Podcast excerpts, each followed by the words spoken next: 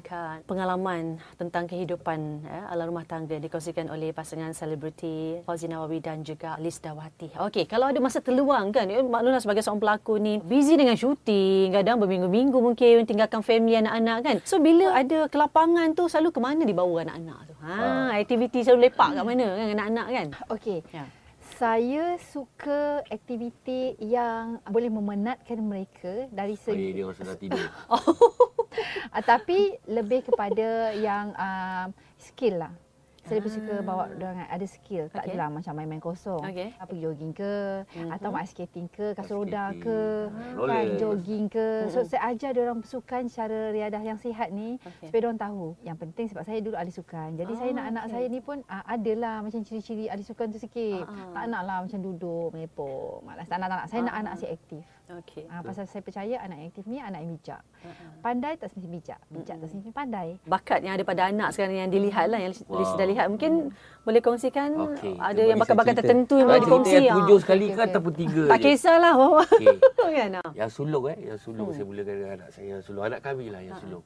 Yang sulung ni uh, dari segi akademi dia Hmm. masa SPM dia 9A. wow tahniah Ya, yang kedua pun sama. Alhamdulillah. Saya. Faris je agak corot sikit SPM dia. Tapi kelebihan dia suara dia. Ah. Daripada sekolah dia dah aktif Ya. menyanyi Boria semua. Yang ketiga ikut yang kakak yang sulung tu. Ah. Uh, SPM pun alhamdulillah sekarang ni tengah tunggu keputusan trial dapat 9A. Tapi Alhamdulillah. keputusan yang betul dia belum tahu lagi lah. hmm okey Yang keempat alhamdulillah sekali ke sekolah tahfiz Mah- penyelamat eh. mahat, mahat. Yang kelima yang saya dengan Mm-mm. Lisda. Anak pertama saya. Yang itu mulut dia macam mak dia jugalah.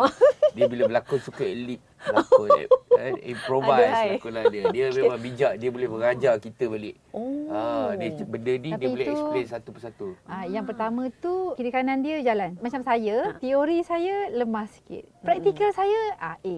Okey. Ah, so ada orang dia dua-dua. Yep. So anak pertama tu memang dia dua-dua aktif. wow Dia tengok je dia boleh hafal. Nombor ni kalau tengok dia macam tu je. Dia dah boleh ingat.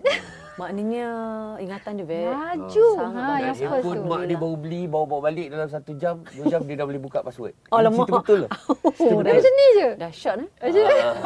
maknanya boleh memang bijak lah tu. Kategori bijak, dia Alhamdulillah, hafal- Dia syukur. memang hafal Ya. okey. Tapi Ya. Alhamdulillah dia pun memang pelajar terbaik kat sekolah. Ya. Antara antara pelajar terbaik kat sekolah. alhamdulillah Yang nombor dua tu, ha, saya dah nampak banyak ciri-ciri saya. Ah. Jadi, oleh kerana saya tahu kelemahan saya, saya cuba atasi.